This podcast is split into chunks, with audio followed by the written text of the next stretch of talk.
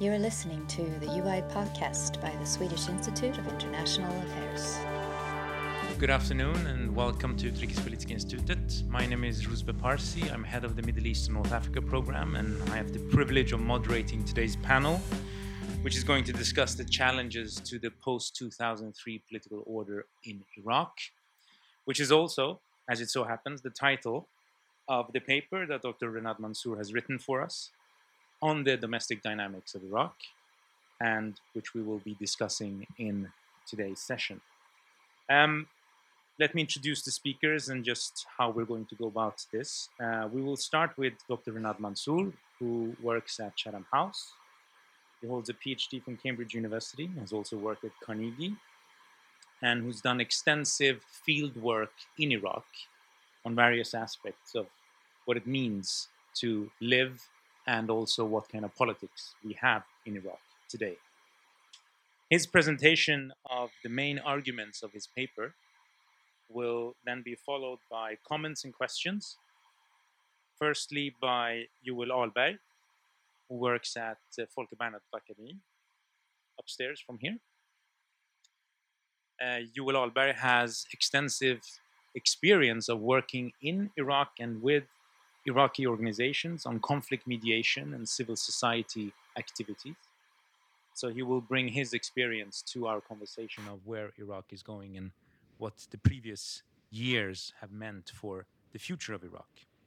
And then finally, Ashia Al-Kahwati, who is an analyst at Utrikespolitiska Institutet, political science master holder uh, on IS and non-state violent actors.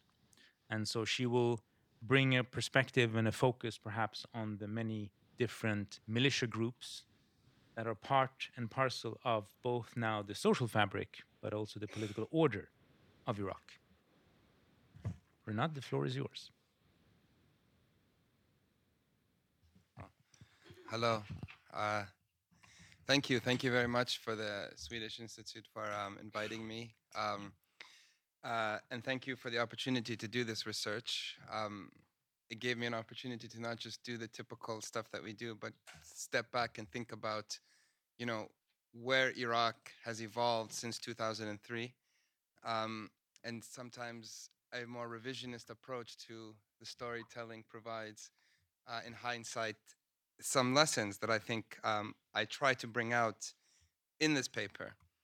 So, what I want to do is first talk about what is the post 2003 order. And uh, did you say how much time I have? Because that 12 minutes. Okay, I, I, I, promise to be as close as possible. Uh, to talk about what is the order, the post 2003 order, and where it's being challenged and how it's being challenged. Um, to begin, I think it's important to sort of first outline sort of that conflict in Iraq has been cyclical and it should sort of be understood along cycles. Are they can You know, they usually say I have a loud voice, but maybe this time. Okay, is that better? Yeah, okay. Okay. Now I can. Is that better? Oh, that I can hear myself better too. Yeah, this is a lot better. Okay. Um, so, conflict in Iraq is understood as being cyclical in that you have some periods since 2003 where you had pretty bad violence, whether it's 2006, 7, 8 or 2014, 15. And then you have periods where you have so called good governance, stabilization, everyone gets happy, let's go home, there's democracy but ne- we've never really gone past those cycles. And so the question is why? And the question, I think, the answer that we need to point to is what is the political order? Because the problem, you know, the root of the problem, whether it's IS, ISIS, Daesh, or others, is is not a military problem. So it doesn't suffice it to just have a military, oh hi, a a a, uh, a military solution so, what is the political solution needed? And that is to re examine the political order uh, in Iraq since, since 2003. So, that order, which was drawn up before 2003 in the 1990s was to create this system which was based on identity politics, as we outline. And what that means is that political mobilization is necessarily based on whether you're a Shia or whether you're a Sunni or whether you're a Kurd. Political parties are based on that. What you're having now are people talking about this idea of post sectarianism or that Iraq is moving past sectarianism. And they're citing this idea that you have electoral coalitions that uh, have include inside them different groups, right? I think the biggest lesson that has that we've learned about that kind of order today is that perhaps identity doesn't play as big of a role as other drivers such as economic interests or other ideological reasons or power itself and that identity is simply the, the kind of discourse markers that, that, that are used. So but in any case the president is still kurdish the prime minister is still Shia, Shia and the Sunni and the Speaker of Parliament is still Sunni, and the political parties are still based on identities. So even when, for example, in the last election in 2018, uh, the prime ministers at the time, Haider al-Abadi's Nasr coalition, only won in Mosul. The reason it won was because Khalid al-Ubaidi was a Sunni from Mosul. So political mobilization is still, to some extent, at least at the institutional level, defined by these ideologies and those sort of identities which were set up. This is how the system has been set up. Um, and that's what's known as muhassasa in Iraq, the quota sharing uh, system. Now, one of the reasons why it appears, because I want to talk about why it appears like this order is breaking up, because as I'm saying to you, institutionally, it's not breaking up in the sense that the roles of the presidencies are still based on identities and the political parties themselves are still based on identities. But why it looks like it's breaking up is for several reasons. Um, the first is that internal rivalries are becoming big and really important. So within the big Shia bloc, right? If you look at the paper, I looked at 2005, how, how united the United Iraqi Alliance was, how increasingly it begins to split to the point where it's hard to you know it's hard to imagine if you can view two poles, Muqtada Sadr on one pole and someone like Nouri al-Maliki on another pole. These are two Shi'i actors who are the biggest enemy is each other. And the same is happening across. So you have Sunnis, some of them on one side and some on the other side. You have Kurds, you, you know, not united, um, uh, you know, as perhaps certain periods in the past, but of course they've not always uh, have been united. So, so suffice it to say that this identity-based politics is based on a system that assumes that there's some kind a that these groups are united, and b that a leader from a certain group will be a better representative of that group because they share the same identity. And that's being questioned by Shi'i citizens in Basra who don't think that their Shi'i leaders have done a good job, or by Kurdish citizens in Slemania or Erbil who don't think their Kurdish nationalist leaders have done a good job. So there's a questioning of that assumption that drove the identity based system that the Americans and the Iraqi exiled elites pushed in 2003. And that's sort of where I see uh, why people begin to contest it. Now, when we talk about challenges to the order, you have two different, diametrically kind of opposed maybe, but different challenges to that post 2003 order. One of the challenges actually coming from the Shi'i establishment, but primarily from this group that emerged, particularly in 2014 15, and that's the popular mobilization units. The, the, the known as Hashd al-Sha'bi in Arabic, and I'll refer to them as a Hashd in this, in this sort of talk. Now, the Hashd view themselves in a second Iraqi republic. The first republic was 2003 until 2014, and the collapse of you know of the Iraqi security forces, as well as loss of one third of the territory, created this new republic. And the Hashid are now part of the state building process. They're beginning to rebuild the state to some extent, but they're also gaining a lot of influence over the state whilst keeping a sort of outside of the state foot as well. They are using words like anti-corruption, anti, you know, all of these words of, of, of civil society and, and even referring to themselves as civic leaders at times um, because of that.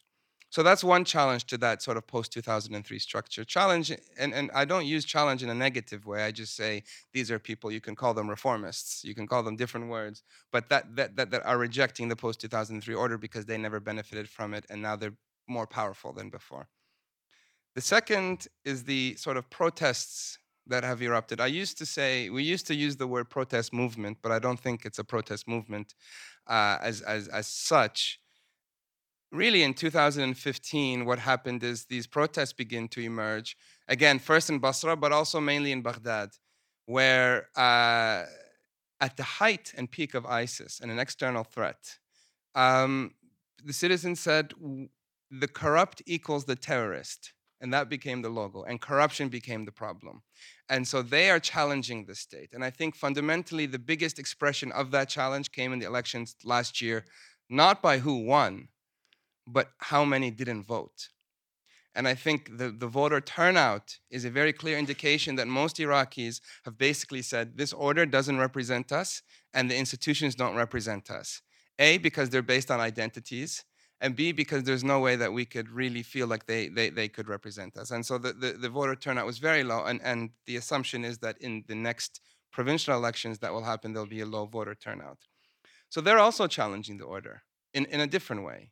They're saying we need a different type of democracy. We don't want elite sort of packs.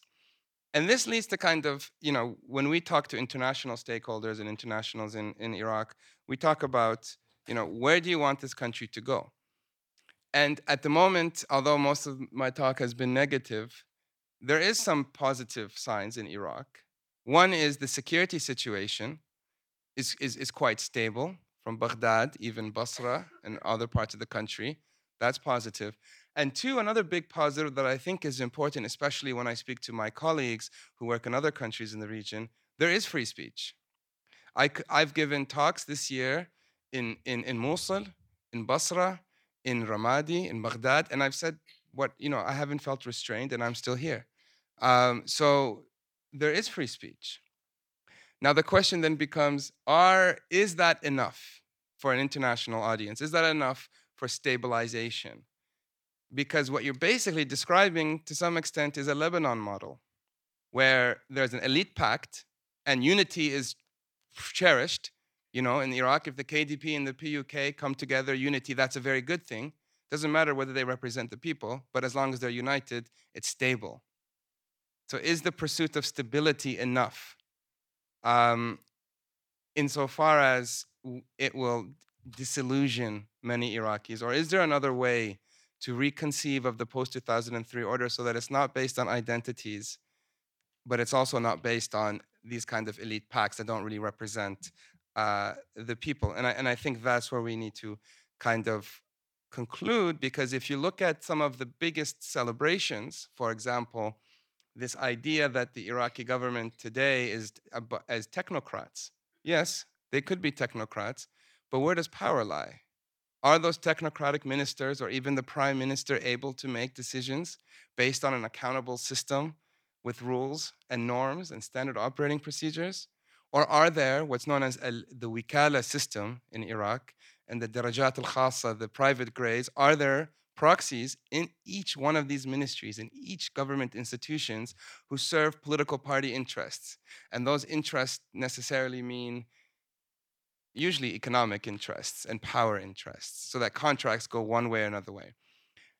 And this kind of gets you to the point of what the state really means for Iraq. And I think it's important because although they're against the order, they're not against the state. And in fact, they support the state. The state ideologically is very important. The state historically has a lot of legacies, but also the state is very wealthy. And so most, you know, if you if you speak to many of the different armed groups, many of the different political parties, they all need to have a hand in the state because this is really where most of their revenue comes from, most of their profits. So Iraq is on the way to a renegotiated uh, elite pact. Um, and I've kind of kept it broad. There's a lot of specifics that I can talk about about the Hashid or other groups, or sort of the impacts of the airstrikes recently on that kind of negotiated. Uh, but I wanted to stick to the paper for now. Thanks. We'll definitely have some questions to to follow up with. You will.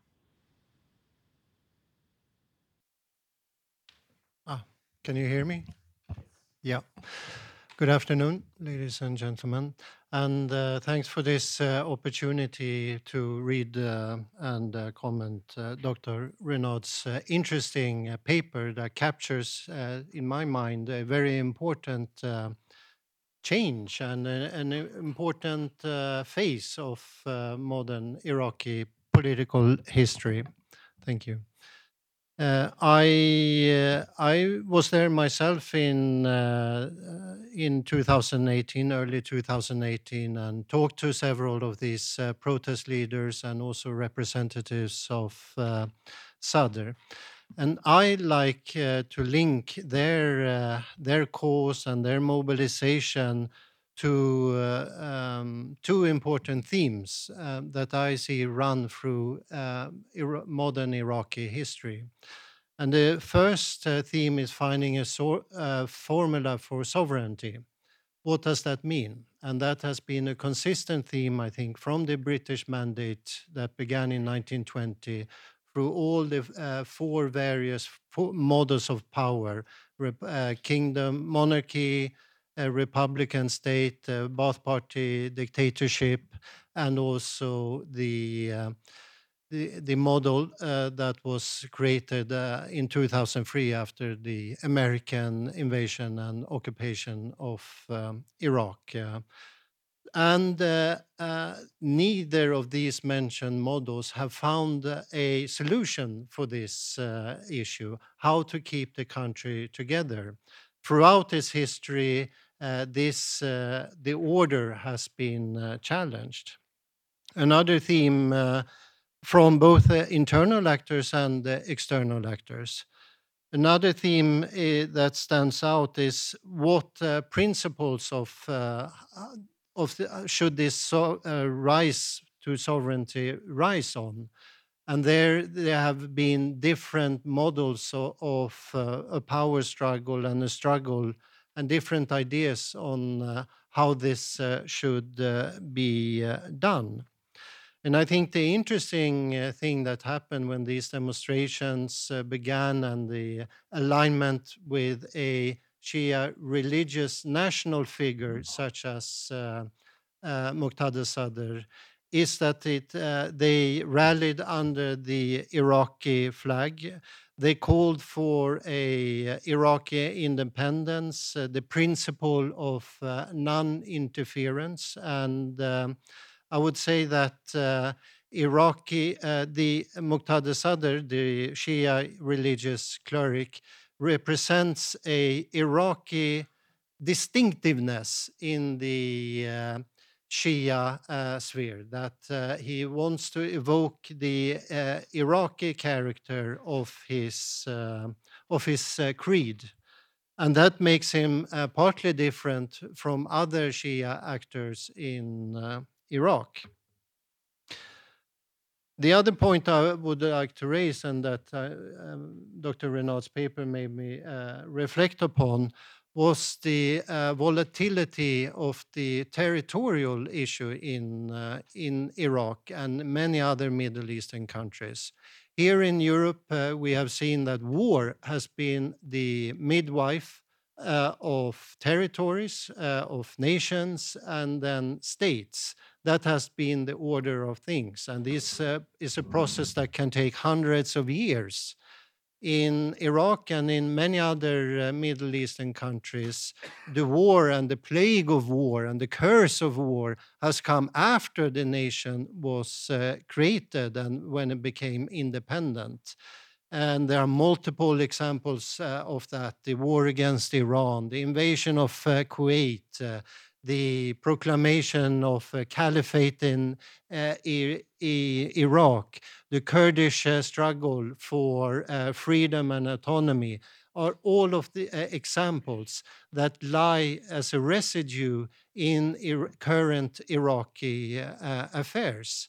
That and this also applies to internal borders. That there is a problem of delineation, etc which uh, has been a uh, a theme. So, uh, in summary, I interpret the way uh, the the protest movement and uh, the uh, the um, ideas and thoughts of uh, Sadr as as part of the Iraqi theme of trying to find out uh, what does it mean uh, to be uh, Iraq and what does it mean to be Iraqi and on what principles uh, should uh, rule be um, established.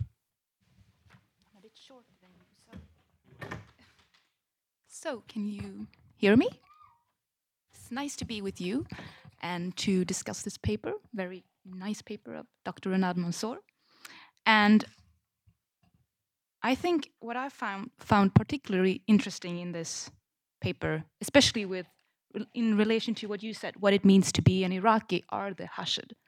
Um, as you may know, they they have gained a lot of attention recently, and uh, particularly since since the defeat of Islamic State, and not and today they are they can be seen as you can say the biggest, the largest non state actor within Iraq. And although they are part of this narrative of um, granting victory to the Iraqi state, there are also a lot of challenges um, with the Hashid, and as Dr. Renad Mansour highlights in his paper. And they are also seen and described in media, particularly Western media, as the, these Iran aligned militias and uh, proxies. And, you know, m- some of them are. Um, but what I found interesting with the Hashid and also other non state actors uh, within I- Iraq are that they are so, in a way, symbol. They are a symbol of the emergence of the Iraqi state post 2003. And with that, there are a lot of challenges. And I suppose what I would want you to perhaps um, evolve here is to describe the, you know, I mean, the emergence of the Hashid are on the one hand seen as after the Sistani fatwa, but on the other hand is something that, you know, predates post 2000, I mean, before the fall of Saddam. And even though they are seen as a non-state actors, they are not. I mean, they are a part of the state, and uh, but at the same time, um, not against the state, but work weakening the state. And and as I said, poses a lot of challenges, particularly when it comes to recon um, reconciliation, reconstruction, security sector reform, and well, I suppose that's all I have to say right now. Okay, thank you very much. Um, so there are several things that the three of you have brought up, and, and I'm going to, if you will, give you a couple of questions, and I know Renad now has some things to to respond to from the other panelists. Uh, one here, of course, which is also very clear in the paper, is governance. The notion of governance and whether governance can be achieved from above or whether it needs to be grown from below. Uh, and there, perhaps, even going beyond the conceptual problems of civil society and what it is and what is not, you would you could imagine that any kind of civil society activity would be either just a pressure on the state to be better at governance, or could actually fulfill the function itself. Which again goes back to the idea of was there ever a state in Iraq or anywhere else that had a monopoly of violence or not, etc. That is, the, what are the functions of the state? When we say the Iraqi state and we say that everyone is dependent on the Iraqi state, do we only mean that in the sense of the Iraqi state has money and therefore everyone needs to be connected to it? But rather, it would seem from these protest movements that people expect more from the state than just, say, simple patronage. They expect service. So then the question becomes if civil society organizations can fulfill the things that the state is not able to do. And whether the state would allow that, in a sense, opening up a free market, or whether it would consider it a threat, which is the usual Middle Eastern uh, reaction to when people want to do things on their own, is to conceive, them, conceive of them as a threat to the state's uh, privilege of doing those things. So that's one issue. The other issue is reintegration. So, in the sense of politics, we're discussing here now whether people are being not perhaps reintegration is too much, but integrated into a political order that is not just based on their supposed identity. But is there also a geographical element to that? If you look at the tables that you brought out in the paper, for instance, we can see that when it comes to, uh, let's say, being pessimistic about what the state can do for you and being um, optimistic about what your own group should do, the North is often the outlier, right? They are more skeptical, if you will, of what's happening, and they're less optimistic about what could happen. So, is there also a problem of integration geographically? And I'm thinking beyond, you know, the Kurds versus the rest, but in general. And then finally, uh, these are all big things. I don't, you know, we're not going to answer all of them, but at least we can try and tease them out a bit you mentioned, and Ashi mentioned as well, and in a sense, what Joel is discussing in terms of uh, territorial uh, stability and sovereignty is what relations does Iraq have with outside powers? And to what extent are these outside powers now part of domestic Iraqi politics rather than just a foreign policy issue? And here, of course, everyone is thinking about Iran primarily. So the question would be how has the seesaw between US Iranian influence changed? And considering the reports of the last couple of weeks, will a potential more or less direct confrontation between Israel and Iran on Iraqi territory complicate things that you are discussing in the paper? I know the answer is yes, but how is the interesting thing. Thank you.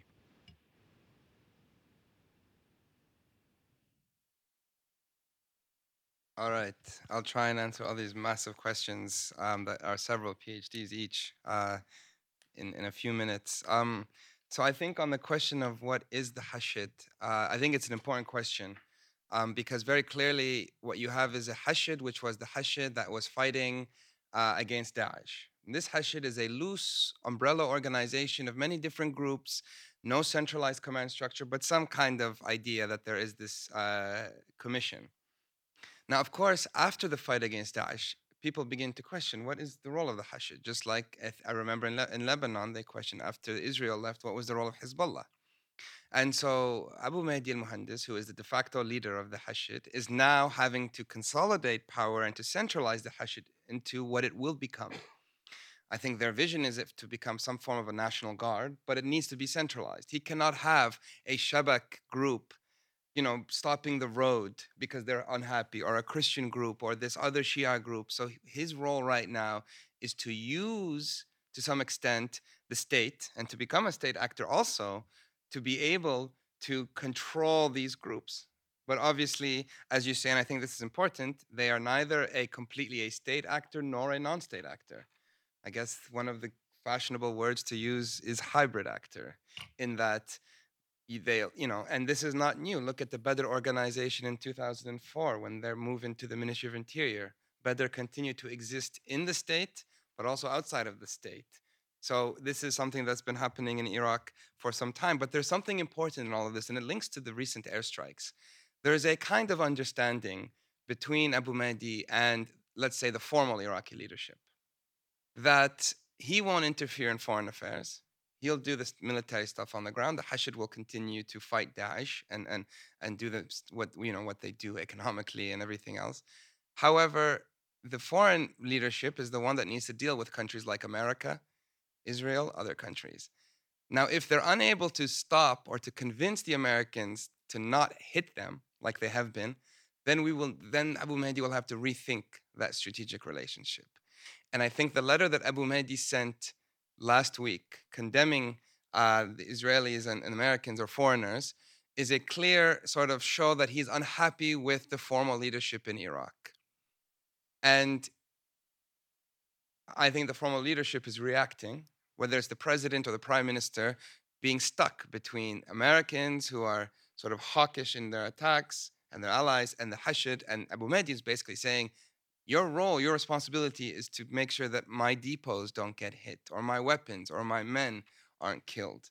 So there's a negotiation right now happening, um, but the Hashid is in, the, in, in it. And it's important to understand the Hashid as well as not a military organization only, or not even an organization, but more as a network, maybe perhaps. It's a social network, it's a family networks, but it's also economic networks. You look at the money and, and, and the businesses and, and a political, obviously a political network. They're very powerful in, in the parliament. Um, as well as in the executive. Their electoral bloc is one of the two main political blocs in the country. They're responsible for bringing the prime minister to power. I mean, they're quite influential politically. If you look at even Mosul, for example, the current governor of Mosul is, has been chosen by Falih al Fayyad and others who are close to the Hashid. So they're, I mean, they, they have many levers across the state. So I suppose because they'll never be recognized as a state, they have to play this role as insurance policies to kind of try and take parts of the state, but also ensure parallel structures. Um, on the question of governance uh, and, and this sort of Weberian underpinning, uh, yes, I think integration will never work. Um, I don't think integration has ever worked, not only in Iraq, but anywhere in the Middle East. You don't really have monopoly over legitimate violence. Um, and in many parts of the Middle East, governance can be come, you know, come from not just the state actors. I think Iraq is a bit different. I think, as you say, the history, the historical legacies of statehood are very strong in Iraq.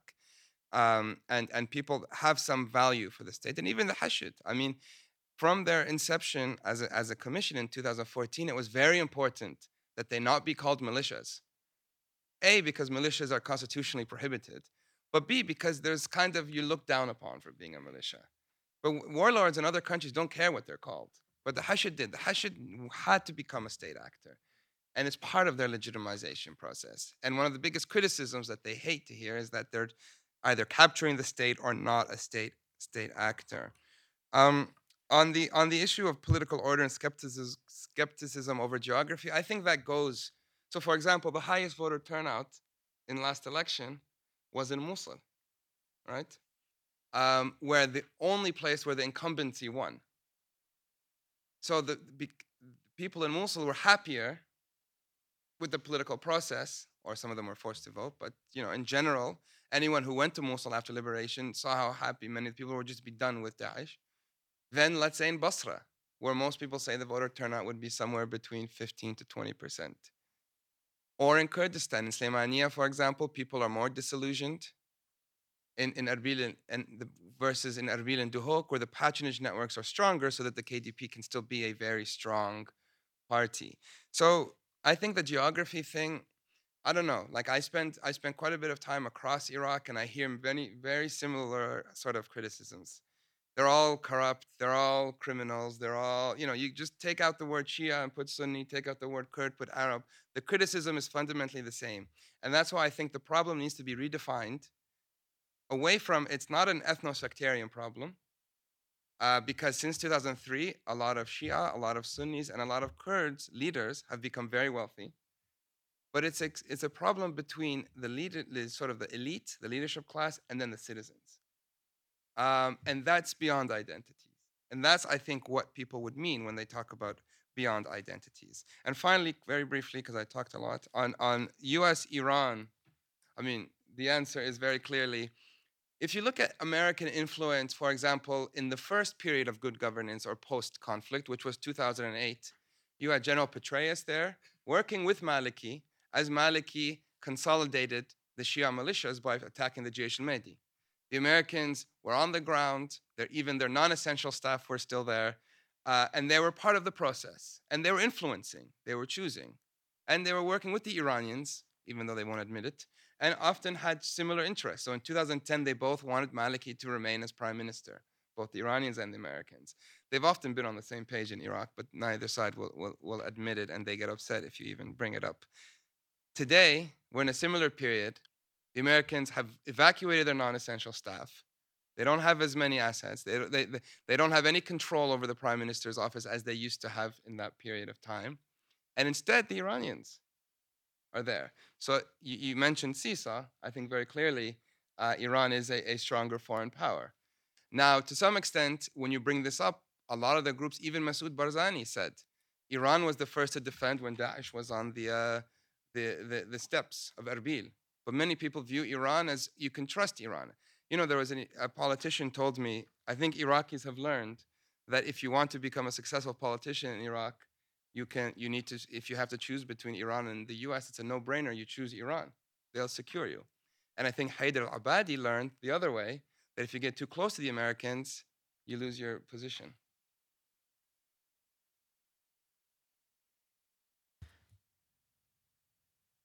Yeah. Wanna... the question was uh, let's let's take the one on governance because of your experience uh, in Iraq. I mean, what would you say about the idea of governance from below versus governance from above? Because I mean, usually what happens when you get aid or help from uh, a foreign country, it's usually channeled, whether you like it or not, some way through a state apparatus. Mm. So, th- in today's Iraq, how should one go about trying to help achieve better governance? Is it still the state because there's no choice, or what, what are the options? If uh, a look in the Iraqi national budget, about uh, 90% of it goes to uh, running costs uh, and paying uh, the paying salaries, about 3.5 uh, million civil servants about more than 600,000 of the are belong to the security uh, service. One problem with the Iraqi budget is that it overspends on security and underspends on uh, on areas that can create conditions for long-term development. Iraq spends about 9% uh, of its uh, annual budget on uh, education, if you compare it to Saudi Arabia, it's 25%. Uh, Algeria, uh, it's also around, it's 20%. And that is, uh, so it has uh, also become a devel development uh, problem in that uh, all since along 2003, and if we take that as a stop today, until to this day, it has been so drawn in to, uh, to uh, short-term uh, problems and crises and that and offers very little room both in the budget and in terms of spending to go um, forward with a long-term view. So that's my take on it. That uh, how can uh, go from short-term uh, consumption to long-term investment in health, in education, and in infrastructure in order to create conditions for um, cooperating on these uh, resources rather than uh, competing uh, on them. Uh, and uh, just uh, to see another example in the government spending, that the Iraqi government spends more on uh, uh, religious endowments uh, on the to the different religious group than it spends on housing and construction, and that that creates a, um, sort of huge uh, development uh, problems. Uh, Iraq was before the third largest exporter of oil in the world. It's the only country in the world that does not have a national oil uh, legislation. Uh, and it does not have uh, a, a, sovereign fund like all other uh, exporters of oil have, uh, where money is uh, from oil exports is saved in order to be spent for future um, generations. And uh, so this is, uh, I think, a huge uh, problem. and for this government, in order to deliver services. But that, of course, begs the question when you come from the outside and you're trying, in a sense, to help the people, the country, the government, how does one go about doing that in a country that has these kind of governance problems and these kind of corruption problems? Because that is what these ground up protest movements are pointing to. How does one get around this issue?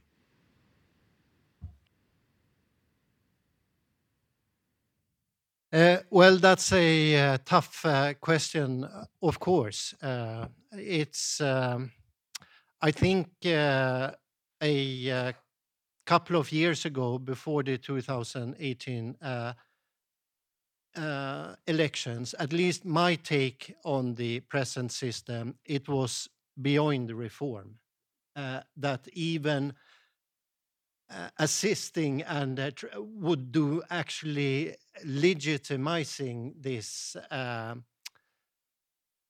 the complete failure uh, in uh, in the setup uh, in the sectarian division decision making um, so, so that's one part of it. But the other part of it that many Iraqis say today that they have suffered enormously and fought enormously a, a war on, on, a terrorist organization.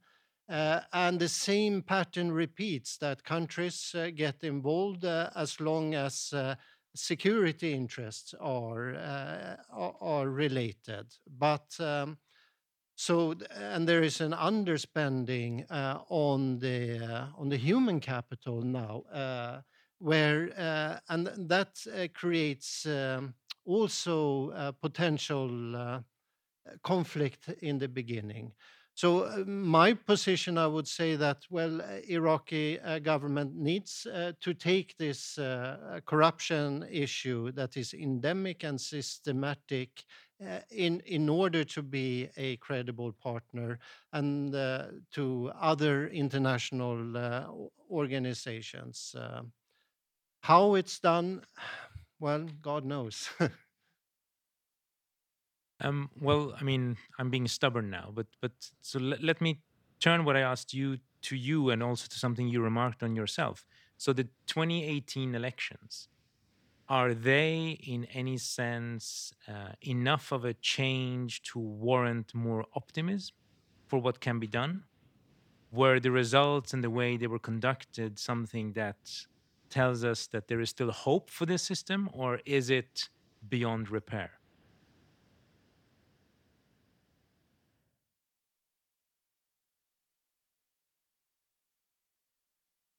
Um, well, short answer yes and no, because you could for the first time see since 2004 cross sectarian alliances. And that that is an improvement in itself, obviously. Um, I mean, you could see Sadr with communists and Shias with Sunnis. But this, I mean, the Muhassasa system, and I here I think Renad can go a bit deeper, I think will still be a very fundamental part of Iraqi politics. And it's not corruption could be could exist even without the Muhassasa system. It's just that in Iraq it has been like this tool for for um, well making it easier. So yes and no but I think, I mean, with the protest movements, and although I'm also very, you know, skeptical to the, you know, to the everlasting changes, but I still think that we have, I mean, the society is also, I mean, we have a generation shift in Iraq. 60% of the people are under 30 and are perhaps tired of this old elite pacts. And these are the people that won't have i mean that doesn't that protest because there are lack of jobs there are lack of elect- electricity etc and i think if those people can perhaps build alliances with each other i mean perhaps in the form of civil society and we have seen that in baghdad for instance are, it things are changing and we are moving from the sectarian notion but i think it will take time. And now I think it's time for my colleague to go deeper in this issue. um, so I think celebrating cross sectarianism, I mean, obviously it's a good thing, but the risk is the same risk that the UN and others have had with the notion of reconciliation in Iraq. And that is if you bring a Sunni, a Shia, and a Kurdish leader together, have them united, does that solve the problem of corruption? Does that solve the issues that the Iraqis that you're talking about protesting in the street have? And actually, sometimes it makes it worse because now the leaders are together, like in Lebanon, right? Um, so is this something that we should be pushing or, or celebrating when it happens? Or should we look more, again, as I say, vertically um, and, and, and try and see how to get that? The only good thing about it, which is, I think, sort of a positive, I mean, there's several positive things, sorry, but then one of the main positive things is at least now the leaders can no longer use sectarianism in discourse. And so they have to talk, at least make, you know, say things like reform or corruption. They need to make it. And that the street feels that the only way to have a voice is not through elections, but through either protesting or even through other ways. Like, for example, a lot of the youth are using techno- technology as a way to have a voice, partly because the adults don't understand it, so it gives them a space to uh, to do. But there's a lot of fintech companies, and you know, in, in Baghdad, for example, there's cooperatives. This thing called the station, cooperative. Different companies can come and have offices. So there is a community emerging, and you can have similar things in Erbil as well. There's a lot of this kind of youth movement coming to to sort of say we're tired of these same leaders, really the same parties and leaders uh, governing since 2003 and not really is doing the things that you talk about in terms of governance.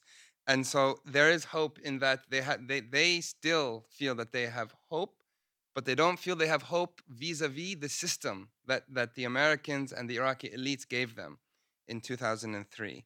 Um, and you know, on the issue of corruption, I mean, the, the fact that October 2003, there was a, a donors conference and 30, 40, 50 billion was pledged to help Iraq. Iraq needs a lot of money. It's not a very wealthy country.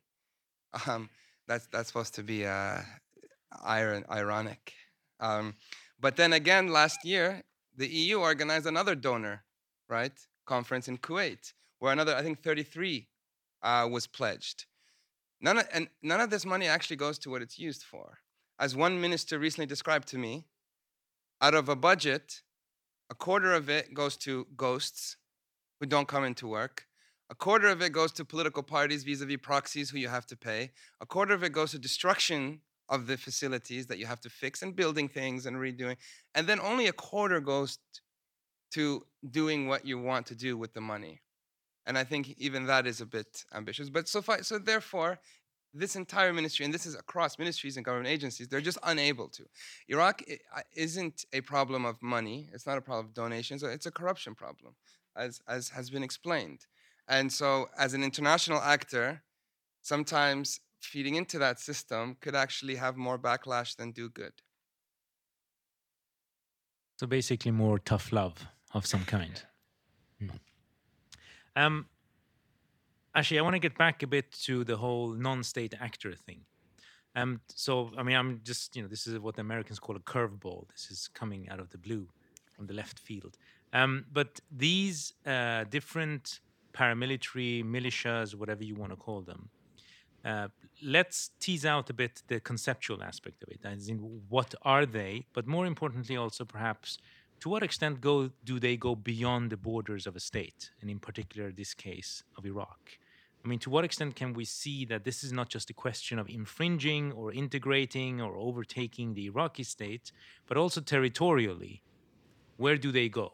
Is there a development there, or is it basically just that they have their own little turf, their own little checkpoint, and that's all they do? But that is, so to speak, enough for them? Well, to answer your first question, I mean, the Hashid are not monolithic, so it's not one one group. They are various groups, perhaps 50, 50 of them. You can correct me if I'm wrong, Renad. Um, and most of them emerged out of 2014. Uh, but some of them, and the most powerful ones, have existed for quite some time, uh, since even before two, 3000, 2003, uh, but also after 2003. And um, but what happened after this mobilization? I mean, the most powerful ones are the ones that are supposedly or are Iran aligned, um, but they are also different. It's not just Shia militias. They, there are Sunni ones, Sunni factions, and Christians and Yazidi ones as well, and they they sometimes work with each other. Some the smaller ones can get more advantages if they work with the bigger ones, if I'm not mistaken. And but what's happening now is in 2016, I believe, as you explained before, um, they were legitimized, uh, but as an independent um, entity under the prime minister's office. Um, but the problem with them, I mean, there are a lot of problems and challenges, but one is that, well, they are not entirely integrated into the Iraqi army. It, and it's seen, it is seen as a problem by many because we have this notion of what is a state, and the state has monopoly of violence. Um, another problem is that, well, some of them are um, proxies or have a close relationship with other states, and uh, so there, there's this regional dimension. But and this has also, I mean, this is something we have seen in the light of the recent escalations between Iran and United States, but also Iran and Israel, uh, or Iran and Saudi Arabia. And the Hashid plays, or some of them, plays a part in it. But you know, you cannot. I mean, it's not really black and white when you des- describe the Hashid. Some of them are bad, some of them not so. They are a lot of, and they are, they they are not the only non-state actors in Iraq. I mean, there are a lot of military units or paramilitary groups or whatever you want to call them. Um, maybe you want to. This is your turf, so maybe you want to chip in and develop what I've just said. I mean, I'll just add, I'll just add something. Uh, that, and this, I agree with you, and, and I think it's an important point that the Hashid is not the only, or the groups of the Hashid, let's say, aren't the only actor that's a political party that has a military, that has an economic wing, that has that and has an integrated. In fact, some of those actors were supported by the international community during the fight against Daesh, right? So Iraq has a bigger problem, which is none of these actors are accountable. So the word that I think is important to use isn't integration because that doesn't have, but accountability. And the same things that are often accused of the Hashid can be accused of the KDP and PUK Peshmerga. That they're not integrating, that they're loyal more to political parties than the KRG, that they have economic, sort of official and unofficial economic practices, and at times that they dissent protests. They, they stop, they suppress protests, right? So, and the Hashid sees this. And when the Hashid sees this, they say, why does everyone think the Kurds are good and the Shia are bad? Or why does the US think that the Sunnis are good and they funded this, the tribes in the Sahwat, but they think we're bad? What is this state versus non state thing, right? So I think the conversation needs to move forward, A, by realizing that you're going to have these hybrid type of actors, but how do you make sure that those actors are accountable to the rule of law and the institutions rather than to political parties? Um, sadly, it's a politicized environment, so some of them will still be good and some of them will still be bad. And if I just may, I mean, many, I mean, they are also, at least a lot of the groups are popular in Iraqi society because they are not only, as you said, a military group, they're also a social movement and have other functions beyond just warfare or men with guns. I mean, the, the, the parallel there, of course, would be to Hezbollah, which is an organization that has, if you will, succeeded quite well in going beyond just being a guerrilla group, being a political party, being part of the state, having economic interests, etc., etc. But of course, in their case, you could say that they've had decades of building also a kind of a, a popular base, which f- more or less sticks with them regardless of how successful or not they are, and what kind of repercussions their actions have on society. Um, so the, we'll see whether you know the Iraqi equivalents have that ability, and, and, whether the state is fragmented enough for them to be able to carve out that space. But that brings me to another issue, which is often, as I think Ashi mentioned, often when we're talking about actually both Lebanon but Iraq, people tend to say that these are a lot of these groups are proxies for Iran. Uh, and conceptually, I find that a bit problematic because it tends to give the impression that it means that someone in Tehran picks up a phone and then someone in Basra or Baghdad just does something. And I think that's probably making it too simple. But so I will ask the panel, in a sense, you know, what does that mean? What is the, the if you will, the on an almost technical level, what is the practical meaning of the relationship between Iran and some of these groups. What does that actually look like?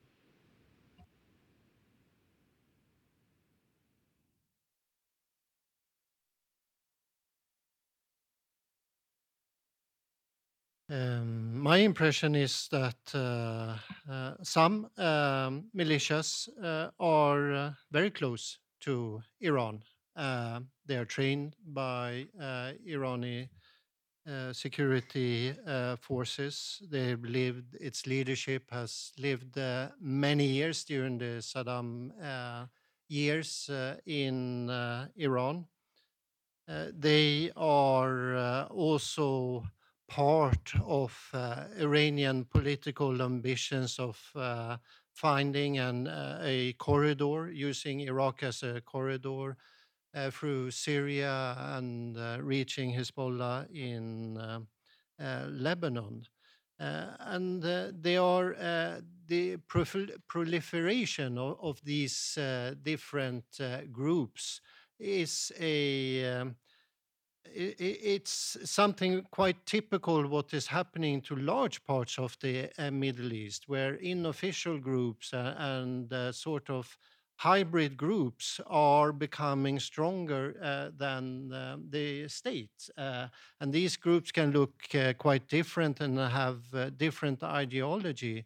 But the point is that the state's uh, power and, uh, uh, and, and legitimacy is in serious, serious uh, threat uh, and very weak. Um, um, so one uh, leader, Hadi El in Iraq, he said in 2016 went public and say that well we are stronger than the state and there is uh, much reason to believe that uh, he was uh, right. Um, and I think uh, the uh, the inclusion of the different militia, militias uh, into the Iraqi army will was a great mistake.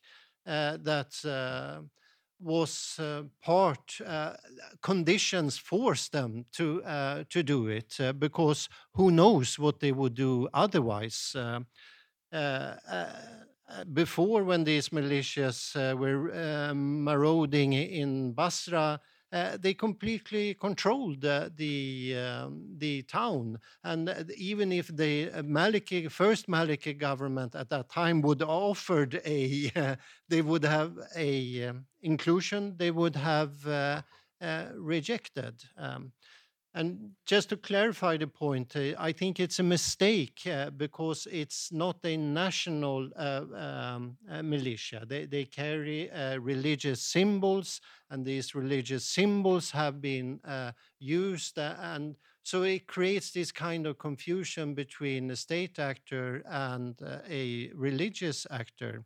And that's why Abadi, when he opened the campaign to retake Mosul, uh, he went on public, uh, the former prime minister, to say that these uh, militias uh, will not enter uh, um, uh, Mosul.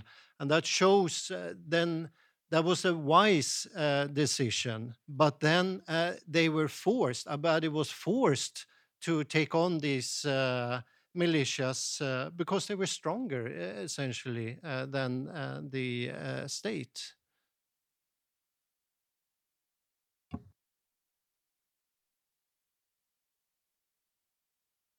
Or did you want to go? Um, I think it's an important point. Um, it's like you have degrees of proxiness, um, and and to some extent, some of these actors will transform as well. They're constantly transforming themselves. Um, so someone like Hadi Al-Amiri, who, you know, in the 1980s was literally fighting for Iran, right, as part of the Badr organization fighting against Iraq. Uh, and then into 2000s, he becomes he goes to Iraq and really is close in that proxy. But eventually, I think the thesis is if you want to become a state actor in Iraq, you need to, to some extent, play to the national card. And if you play the national card, Iraqis do not want to have a leader who is a proxy of Iran. I mean, these are two different countries. Um, and so Muqtada al-Sadr realized this in the early 2000s. Hadi al-Amiri realized this, and that's why last year he went against Iran's wishes um, when he cre- tried to create an alliance with Muqtada Sadr's group right after the election, and that was put down, and he was kind of sidelined after that to some extent. But also, people like Qais al Khazali and others realize to some extent they can't just take orders from Iran, but then it becomes to what extent are they can they reinterpret it or kind of play with the strategy but with different tactics. So you have these kind of groups, and then you have other groups like uh, Nujaba and other sort of Kataib Hezbollah that are very much more the traditional proxies, which is do I attack the US today? Let me find out what Qasem Soleimani uh, would like to happen. So I think it's it's a wide array, but I think the variable is to what extent do they want to become a political actor in Iraq that affects it.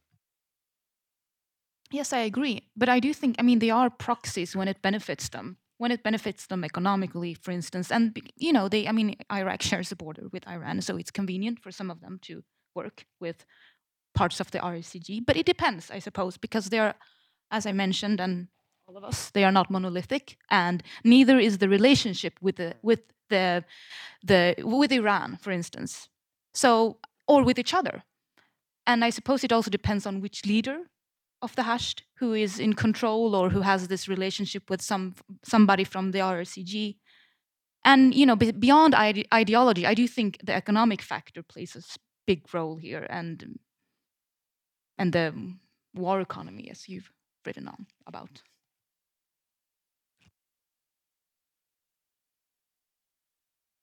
Is there anything that we haven't covered or that you would like to delve into? Any hobby horses we've missed? Yeah, uh, there's uh, one thing that um, uh, hasn't been uh, covered, uh, which is also a, a, big problem, and that is uh, throughout the years that I've been traveling to Iraq, that began in 2010, I've seen a gradual decrease in the political and social influence of the Sunni community. And they have also been struck very hard of course, uh, in uh, uh, of ISIS infiltration, and and I, and I think this is also a issue that needs to uh, to be addressed that the Iraqi leaders need to be um, addressing. And I think the former prime minister uh, was quite uh, clear about that. That he he addressed Iraqis as Iraqis. Uh, regardless of, of uh, sect, and he took measures not to uh, confuse religion and state in military operations and tried but now I, I, feel that it's a bit that is going uh, down uh, so that's a um, and I, I, think it's a diff, uh, very important question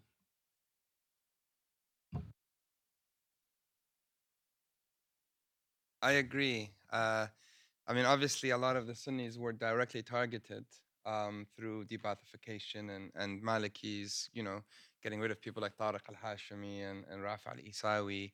And his re- repression of the Harak al-Sha'bi, for example, in Mosul from 2010, 11, 12, had a big impact to the rise of Daesh.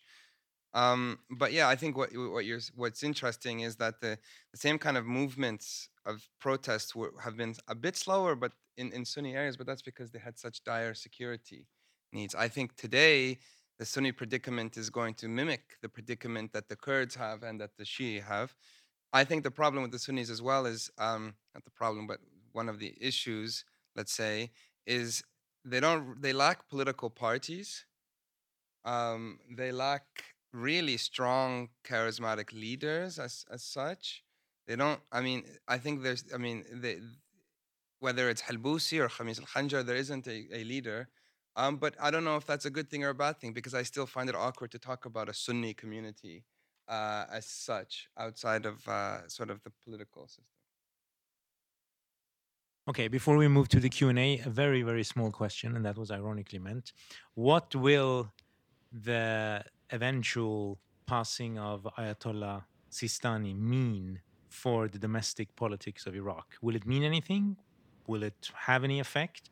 Or is the idea of religious authority in politics something of the past?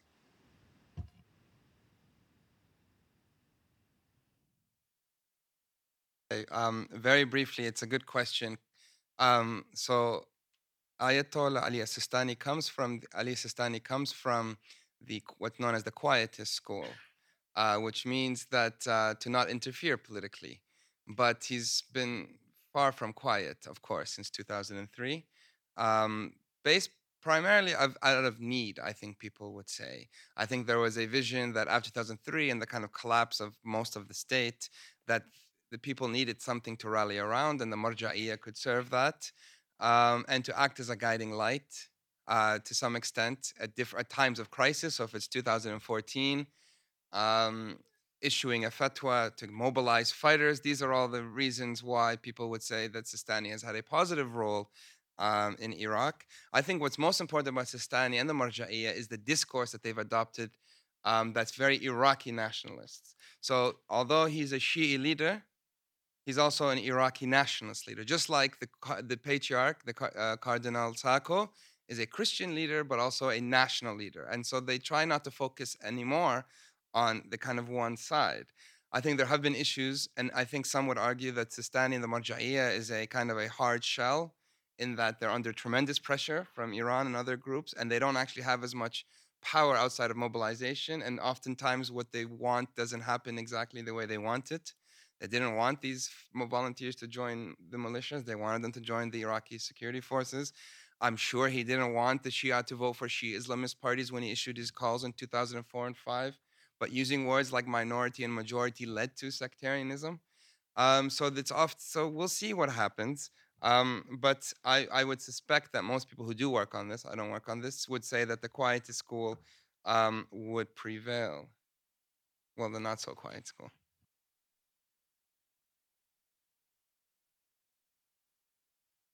can uh, add on that uh, I think a, a major uh, issue that uh, the uh, Iraqi Hawza, which is the name of the Shia uh, informal religious teaching that goes on in Najaf and, and Karbala, is also in this kind of identity search of uh, how shall we engage in politics, or first, should we, and, and what are the limits, and uh, where are uh, the lines?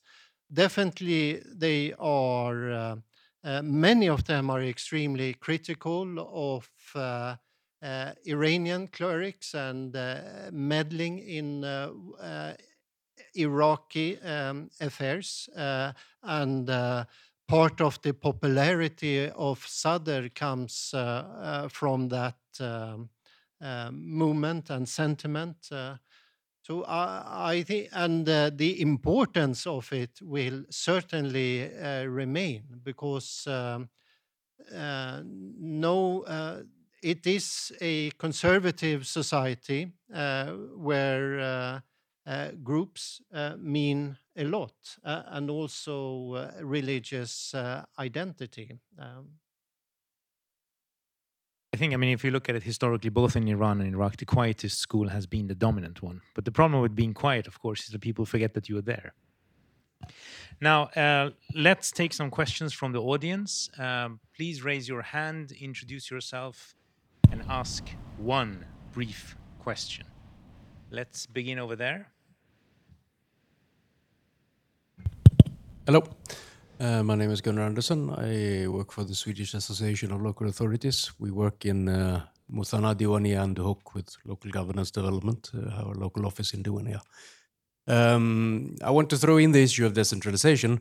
We're speaking about yeah, building from below, and for me, building from below is not only about building society and, and community, but also local governance structure. And there is a decentralization process ongoing in Iraq it's on and off. It's asymmetric. It's a mixed system, but it's happening. Um, yeah, what's your view on that? Uh, is it good or bad, or something else? Yep, a couple of more questions. Uh, there was someone here. Yes. Marianne Lanatza from Lund University. Um, the, the question about um, the economy and uh, reforms and as a matter of fact, when the Americans did the invasion in 2003, they um, uh, abolished all tariffs and everything. So the inflow and the completely dominance of Iranian products of uh, different qualities is a big problem for those who would like to start up to produce something in Iraq. It's really a big handicap. And also, by the way, all the Ayatollah families in Iran are in Iraq are actually Persian, Iranian, uh, uh, comes from Iranian families. So when you speak about Iraqis, Ayatollahs, it's yeah, you could put a question mark. Thank you. I'm going to uh, let you answer these, but of course, do remember that the whole point of these uh, uh, clerical families is that they didn't know nor do they understand borders. That's a very modern concept in and of itself. I think it's actually more important for Sistani that he's a Najafi when it comes to his re- religious inclinations, and those who are in Qom don't like Najafis and vice versa, rather than the border of the country itself.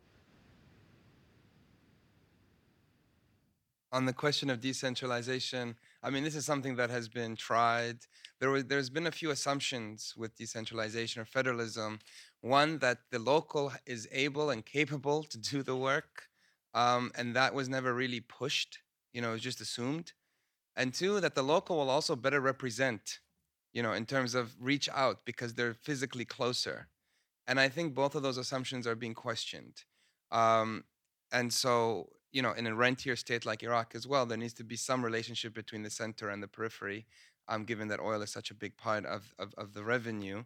Uh, but I think those are the main two reasons why decentralization federalism hasn't really worked um, in, in these areas. What you have are like some of the extremities, which is people in Basra now want to become a region because they're so fed up.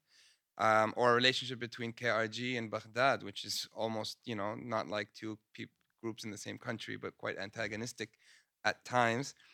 And yeah, on the issue of the economy, it's a very good point. I mean, recently there was a video of Kurdish farmers throwing their tomatoes and destroying their own tomatoes because they're just so fed up with imports coming from Iran, from Turkey. I mean, the fact that I was in Baghdad a few weeks ago, uh, and you know, I had the, you know mazgouf, this dish, and some they eat it with uh, dates after. And I asked where the dates came from, and the dates came from Iran. And this is a country with Basra. Basra is famous for dates. They had to take the trees from Basra to plant them elsewhere.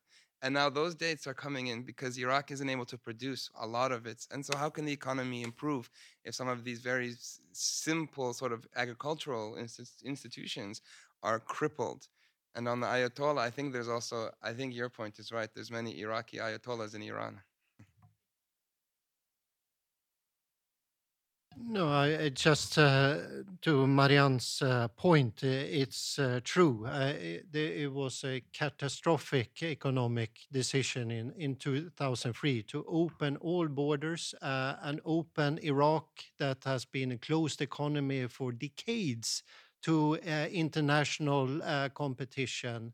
and the fact that it became a cash economy that the, uh, uh, the leadership, Iraqi leadership, then wanted to create a kind of uh, uh middle class, and it became a very consumerate uh, society where.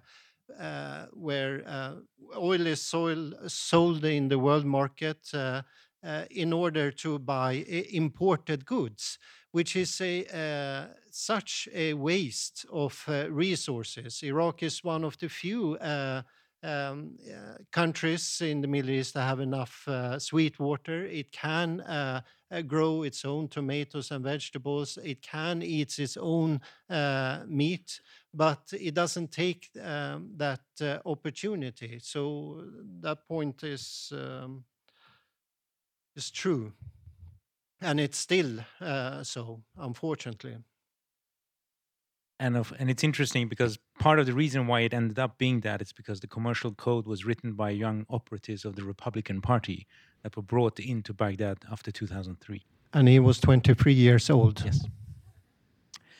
Sometimes youth is not a good thing. Thank you. Thank you very much. Uh, my name is Omar Sheikhmous. Welcome, Renad, to Stockholm, by the way. We'll talk later on.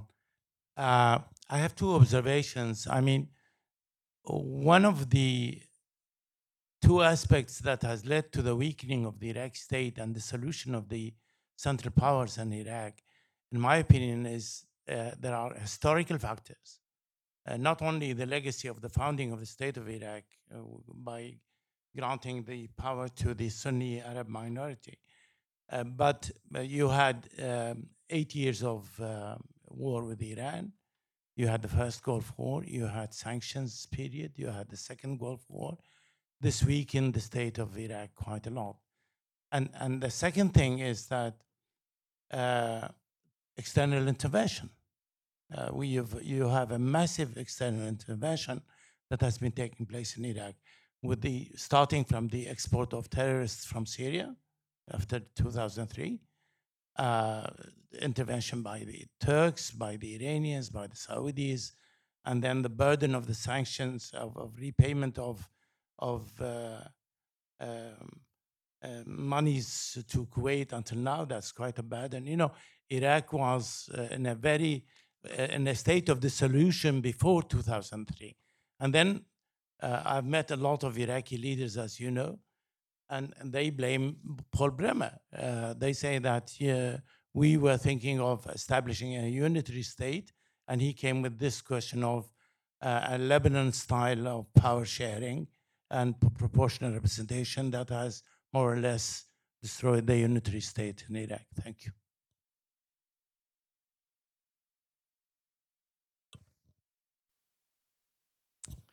Thank you. Uh, my name is Bitte Hammargren. I work at the Swedish Defense Research Institute. Been previously at this institute. Um, you mentioned uh, the airstrikes in the beginning against the Hashd. And uh, one can observe that uh, for the time being, uh, Netanyahu is using airstrikes both against Lebanon, Syria, and Iraq. And I know that those have aroused huge emotions in Iraq. I know that some who have been considered heroes against the fight against Daesh have also been killed in those airstrikes. For the Israelis, of course, the victims were presumably Iranian uh, uh, allies. But how do you think that the Iraqi government should handle the issue when it comes to balancing between the US and Iran? And uh, what are they actually doing in this case? And we are recording this, so we can send it to them.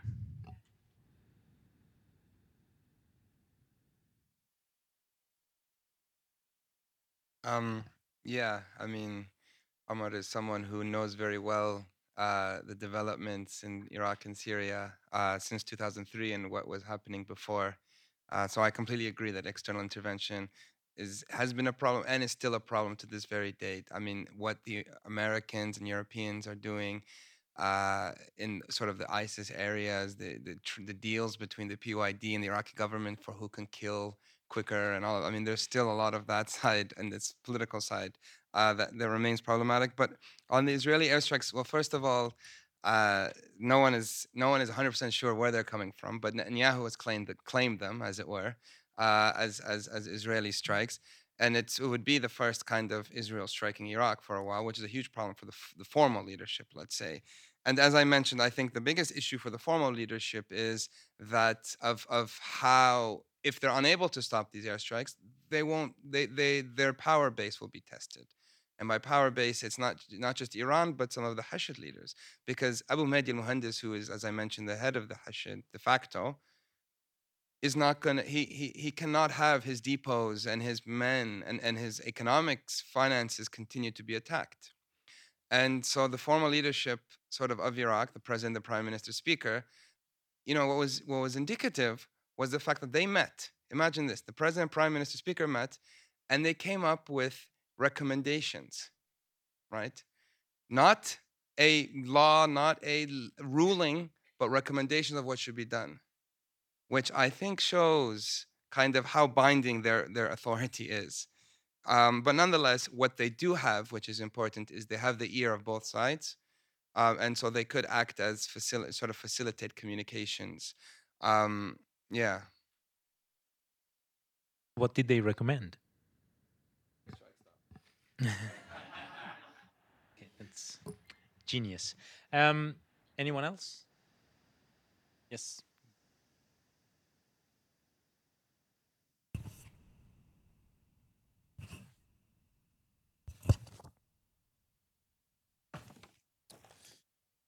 Uh, yes, uh, my name is Talab Subah. I'm the project manager for Iraq at FBA.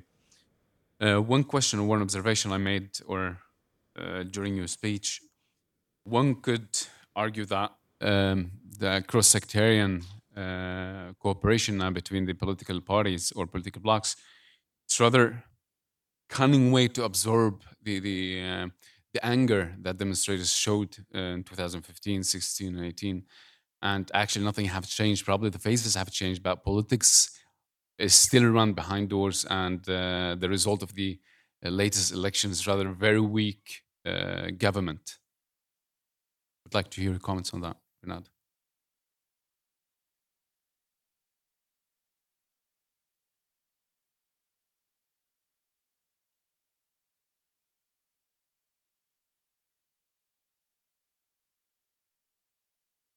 No, my name is Thomas. I've been working uh, uh, for the EUAM in uh, Baghdad for the last two years. So I have some reflections on, on the institutional capacity since I've been embedded in the Ministry of Interior. But what I'm thinking about is now is uh, foreign intervention, but in the more positive way, this one, that um, we've been talking about the last two years, I would say, to put some pressure on the Iraqi government when it comes to working with corruption, working with institutional reform, being aware of the national security strategy, for example. Um, but um, we feel kind of futile in in in, in this attempt, and and now we're talking about putting some pressure on the Iraqis. But that pressure, and we've been working together with the Americans, for example, and, and they are also wanting to put some pressure when it comes to many of the projects. But when it, it sort of stops when we when we finish the talk because we don't have the tools to put the pressure on because we are so afraid this is my my own assumption we are so afraid to lose the arena to somebody else because the whole international society is actually fighting to have a place at the table at the time and pouring in money. So it feels like we are sort of um, we are sort of killing them with our money and our love at the moment your reflections about that.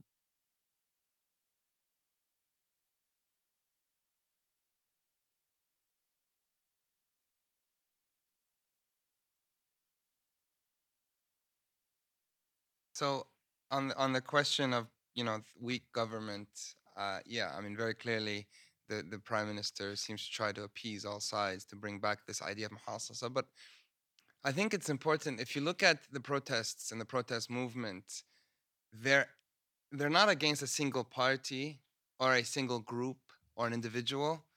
They're against what muhassasa. That's the word. They say we are against muhassasa. Muhassasa is just the quota sharing system. But it shows that the protests are anti-systemic. That it's not it's not enough to change one leader with another leader. That's very clear by the, the you know, because they're not saying we're against a Dawah party or that we're against Badr or that we're against they're against the entire system that was brought in by in 2003.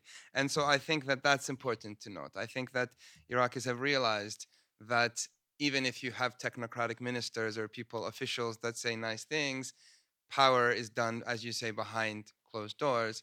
The judiciary is very weak, which I think is a big problem. So you don't really have legal rulings. So when there's a legal question like which who is the largest bloc, the Iraqi parliament doesn't know which the largest bloc is.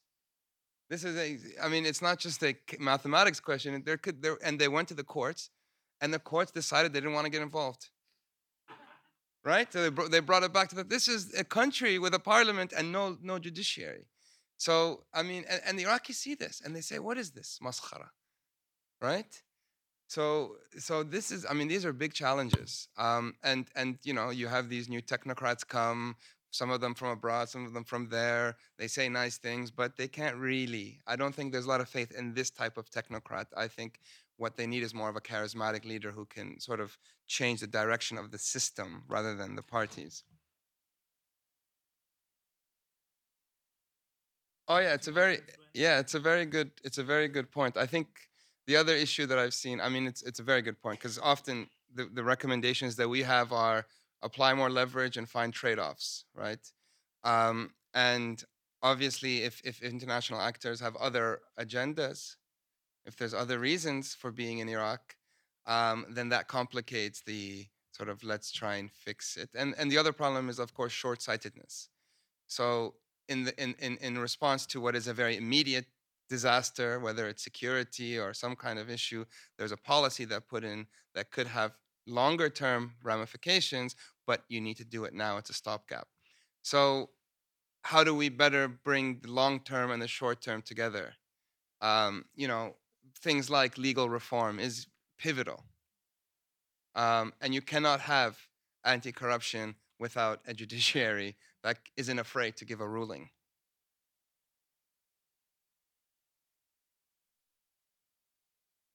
Just a short uh, comment on uh, Omar Sheikh Mou's uh, reflection. Yeah, yeah, I found it also uh, in 2003. This uh, concept of power sharing was quite an important uh, rhetoric, and I think I rem- I don't remember the academic, but it was very popular at that time. And now looking back on this concept of power sharing, it's it's um, futile unless you know on what principles uh, you uh, will build power on uh, and um, uh, build the state on. And this is refers back to my point earlier. Uh, they the Iraqi leadership and the international community overstepped that. They didn't think about principles, and you see that. Uh, so you can not e neither have a right legal ruling unless you know what principles uh, you will govern on.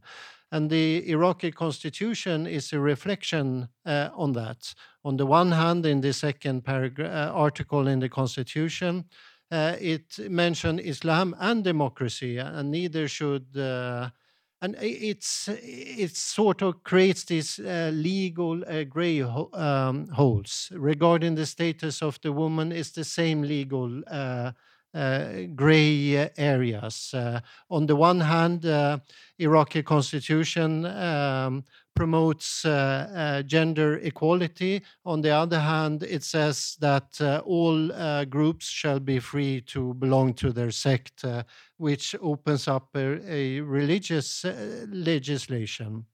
And as long as you have so many different ideas and you don't know what principle, it's hard to move forward. Well, um, allow me one sh- short comment on that. I think what we sometimes tend to forget, especially when we are dealing with uh, state building, which in the Iraqi case was because the state had already withered almost away because of the years of sanction and then the war and the de-Baathification, of course, is that people tend to think of constitutions either as a blueprint or as a document of aspiration. If you go back to the European experience of the World War I, you find the same thing. All these new states in Eastern Europe got fantastic constitutions with all kinds of rights. The problem is that when it becomes too aspirational, it does not reflect the political realities. And if it doesn't reflect the political realities, it's just a piece of paper. So I think the problem usually when you are dealing with that kind of situation is that on one hand, it has to reflect the actual groups who are sitting down writing the document. And at the same time, you would prefer that they go beyond and that they progress into something that they are not yet at that point. And therefore, you will get a document that contains all the different contradictions that the country is actually in. And then, depending on what, what you do with the politics, you can either build on the aspirational bits or you just fall back on the crass reflection of the power relations of the moment. Very much for today. Uh, and why don't we give a warm applause to our panelists?